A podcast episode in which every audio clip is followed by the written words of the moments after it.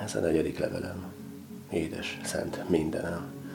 Kérem, nyugtasson meg, hogy mindegyiket megkapta.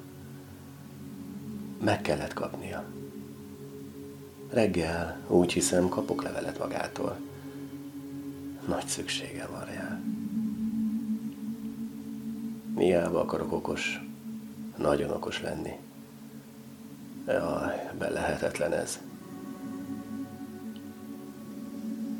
Tudok hinni magában úgy, mint hinni nem tud senki.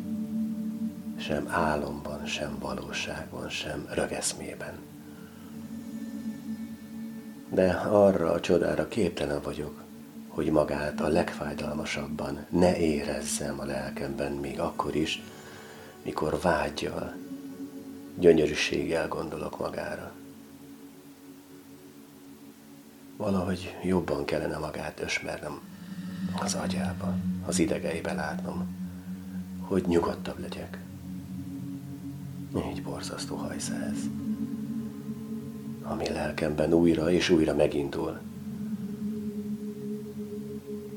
Folytonos kérdés, folytonos nyugtalanító sejtés.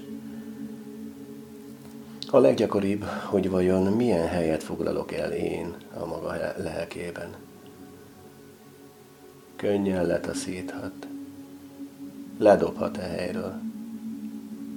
Tudtam-e egy szemernyi új érzésén is megismerhetni magát? Ostobáknak találja ezeket a dolgokat. Bocsássam meg. Ma talán nagyon is beteg vagyok. Radót ma is láttam. Halász ma minden incidens nélkül azt újságolta, hogy valószínűleg már nem is keresi fel magát. Igen, Jámboron és Kurtán azt válaszoltam, hogy tudomásom szerint Radó nagyon kedvesnek találta a maga társaságát. De úgy látszik, hogy hamar megun Radó mindent. Halász viszont úgy nézett rám, mintha igen együgyűnek találta volna választ. Pedig csak azt akartam, hogy ne hozza, ne merje tovább szóba hozni a maga nevét. Egyébként halász nagyon élt. Bánfival, stb. protestáns vendéggel foglalkozott. Főképpen Bánfira volt büszke, aki pedig előttem igen sikerült kritikában szólt róla. Én a robottól ma estére már úgy, ahogy kikerültem. Fehéréknél úgy látom, igen közeleg a baj. Csak már két hétig késnék. Az asszony ideges, beteg, kellemetlen. Megint periódusa van az emlékeinek. Maga, drága, jó, egyetlenem, nyugodt, jól van-e? Hogy van a kúrával? Írte rólam valamit a férje ura? Úgy hiszem, ezúttal meg fogom lepni. Ám bár nem merek értesítés nélkül fölmenni. Hát, ha valami programja van, ami zavarnék. Vizit, vagy valami más. Úgy szeretném látni. Soha jobban nem szenvedtem még meg, mióta magát ösmerem a maga látásáért. Hugocskája ott van még. Már holnap okvetlenül meglátogatom a mamát.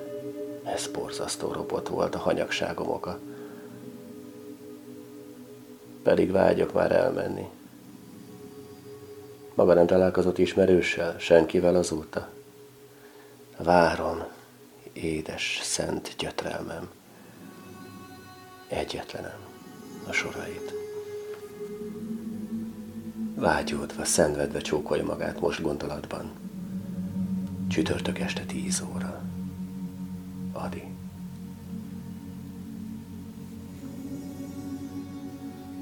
Áldott csodáknak tükre a szemed, mert engem nézett. Te vagy a bölcs mesterasszonya az ölelésnek.